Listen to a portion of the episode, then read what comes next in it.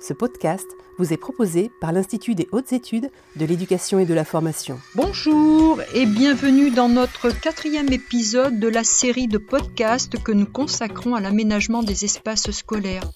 Je suis Anne-Marie Borrego, fidèle au poste pour vous accompagner dans l'écoute des formats audio du film annuel de l'IH2EF.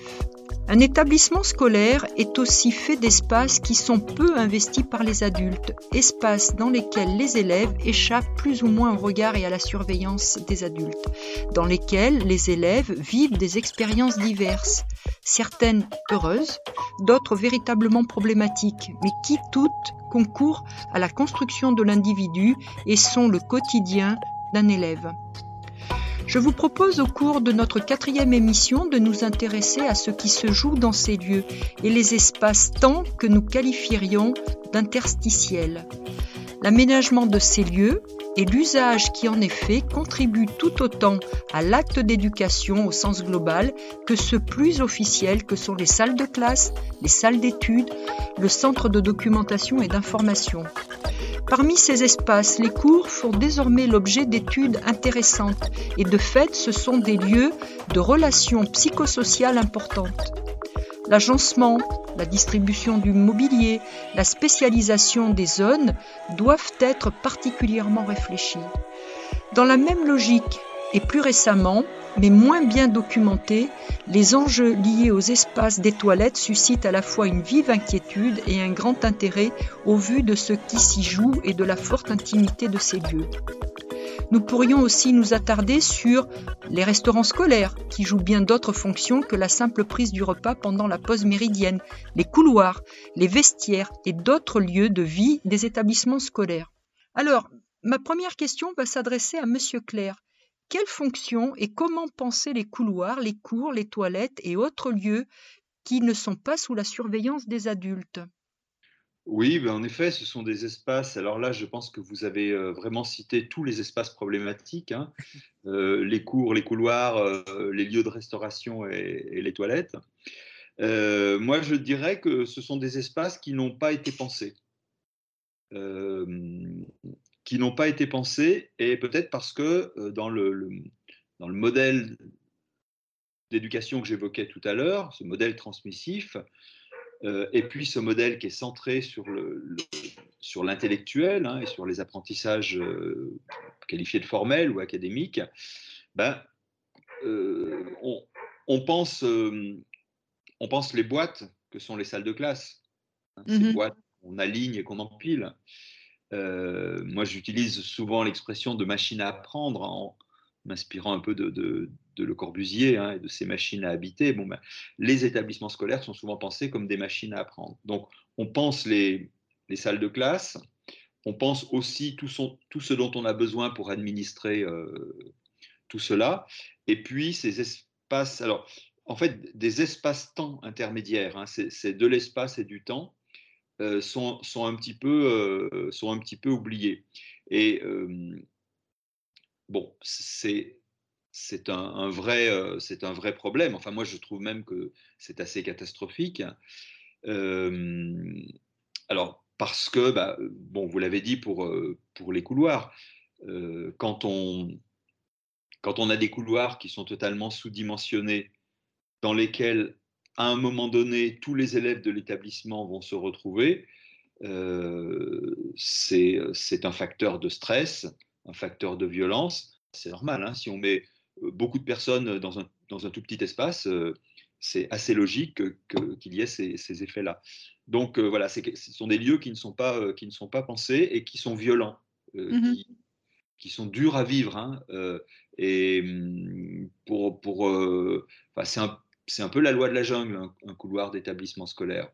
Hein, j'ai été prof dans le, dans le secondaire, en collège et en lycée.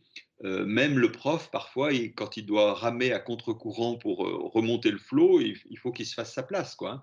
Ah Donc, euh, imaginons les élèves un peu petits, un peu, un peu frêles, c'est compliqué pour eux. Quoi.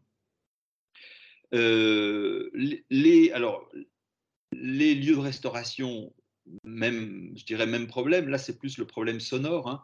Euh, il y a des, travaux qui évoquent 80-85 décibels dans les lieux de restauration. Donc 80-85 décibels, c'est le moment où ça commence à poser des problèmes pour la santé. et ce, devrait être des lieux agréables, hein, de, coupure, on fait la pause, euh, des moments de convivialité où on se retrouve avec ses amis pour manger tranquillement. Et en réalité, bah, ce sont des lieux qui, euh, qui fonctionnent très mal. Euh, et, et, on sait ce qu'il faut faire pour que ça fonctionne autrement. Hein, j'ai visité récemment un établissement où le, le, le self ou la cantine venait d'être refaite. Ils avaient déjà varié le mobilier, il y avait plein de types de mobilier différents des types d'assises différents. et il y avait aussi toute une série de petites niches où mhm. les, élèves pouvaient se retrouver à 5 ou 6. Et le chef d'établissement me disait quand euh, les, premiers qui arrivent euh, pour, pour manger, c'est là qu'ils vont se mettre, hein, dans ces lieux un petit peu repliés où ils vont pouvoir être entre eux. Et bon, euh, on ferait exactement la même chose en tant qu'adulte. Donc on sait comment faire. Mais très souvent, ça ne fait pas partie des priorités parce que, je le répète, la priorité, elle est sur le, sur l'intellectuel. Mmh Alors que dans ces espaces interstitiels, en termes d'apprentissage et en termes de socialisation, il se joue des choses. Et euh, bah, il est intéressant que ce qui se joue soit du côté du positif plutôt que du côté du, du, côté du négatif. Euh, et puis, alors les cours, euh, les cours de récréation, alors bon, ça bouge, hein, ça bouge aujourd'hui avec les cours Oasis à Paris, avec des projets de végétalisation un petit peu partout. Mais je dirais que ça concerne surtout le primaire. Euh, j'ai visité un très beau lycée il y a trois semaines. Euh, alors, il y a deux choses. Bon, d'abord, il y a un, très beau lieu d'accueil, très vaste, qui me semblait plutôt agréable. Mais on retrouve les grands couloirs, euh, les grands alignements. Hein, ils n'ont pas réussi à régler ce problème. Et puis, une cour qui est une espèce de désert bitumé où je ne vois pas ce qu'un élève pourrait aller faire, un immense espace. Euh, et, là, je crois que ça montre très clairement que l'architecte a, pensé l'intérieur, mais pas du tout l'extérieur.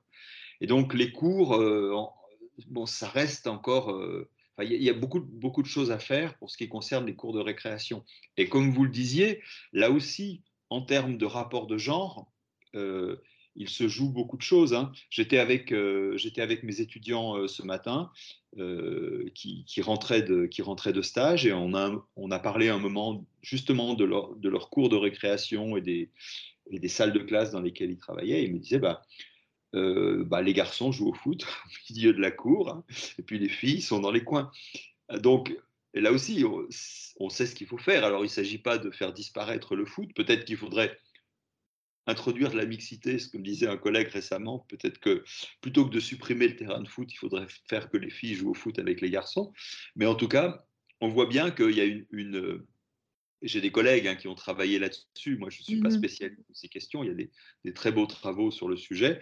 Mais euh, euh, les, cours sont des lieux aussi avec une certaine forme de violence et puis avec euh, une,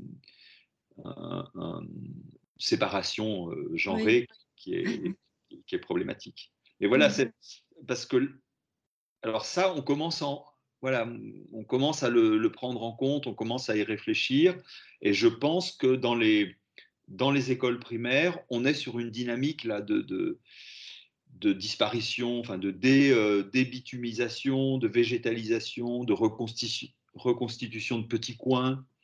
Euh, il me semble qu'on est parti vers quelque chose. En collège et en lycée, oui, je suis assez d'accord avec vous pour les écoles primaires. Effectivement, au collège et lycée, ça paraît plus difficile. On est peut-être moins attentif à ces notions de bien-être, en fait. On s'en préoccupe plus à l'école primaire. Et, euh, je dirais aussi qu'on est, plus on avance dans la scolarité, en effet, moins on est attentif aux questions de bien-être et plus la dimension intellectuelle et formelle va prendre le pas sur les autres apprentissages. Oui, tout à euh, fait.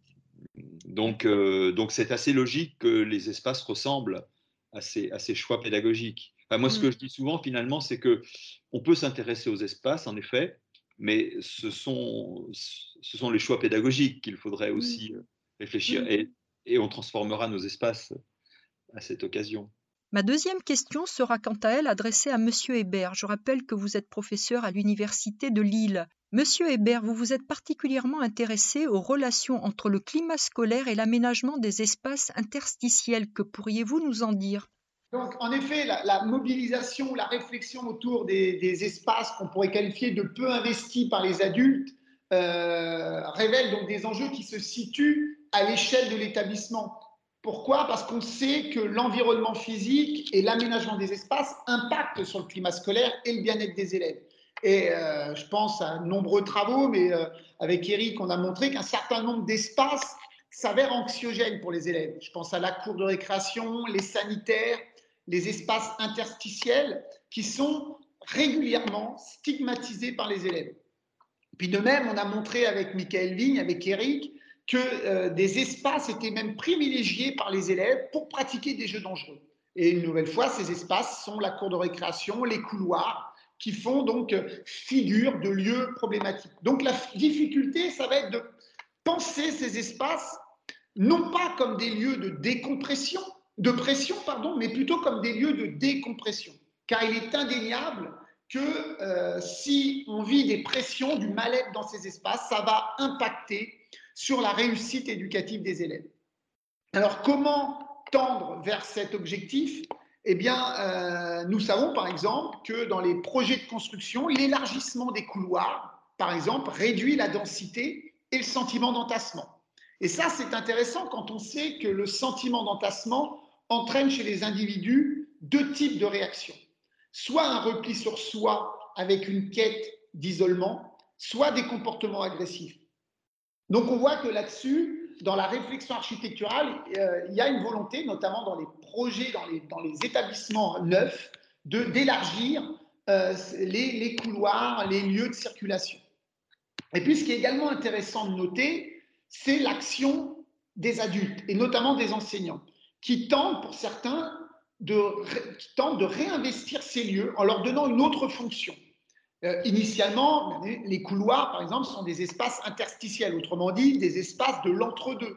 Sans surprise, on, sait que ces espaces de l'entre-deux ont plutôt une fonction floue qui, et puis, euh, ces lieux échappent hein, à la surveillance des adultes et donc sont régulièrement l'objet de pratiques déviantes. Eh bien, on observe des initiatives d'enseignants qui repoussent les frontières de leur classe pour investir ces espaces, soit pour permettre à leurs élèves de travailler seuls dans euh, le couloir euh, juste à proximité de la salle de classe, soit aussi pour y afficher l'affichage. Tout à l'heure, euh, Eric parlait de, l'importance hein, des murs de fierté, des, affichages dans la salle de classe pour développer le sentiment d'appartenance et d'appropriation. Eh bien, ce qui me semble intéressant aussi, c'est d'utiliser des espaces peu investis comme les couloirs, comme le hall, pour y proposer les productions d'élèves. Euh, et on sait que beaucoup d'enseignants d'art plastique, par exemple, n'hésitent pas à utiliser le hall pour euh, y exposer les œuvres de leurs élèves. Et donc, tout ça participe au sentiment d'appartenance, d'appropriation et du bien-être. Hein. Les, les enquêtes de climat scolaire le montrent parfaitement bien. Merci, Monsieur Hébert. Madame Gilles, je vais me tourner vers vous pour un focus sur ce qui se joue dans la cour de récréation. Je l'ai dit il y a déjà euh, quelque temps, vous avez publié une thèse sur ce sujet et nous aimerions euh, savoir quels sont vos constats. Tout d'abord, on pourrait dire qu'il y a une asymétrie d'appropriation spatiale en fonction de l'âge scolaire des élèves. Quand on rentre en sixième au collège, on n'a pas la même appréhension de l'espace de l'espace récréation lorsque l'on est en troisième.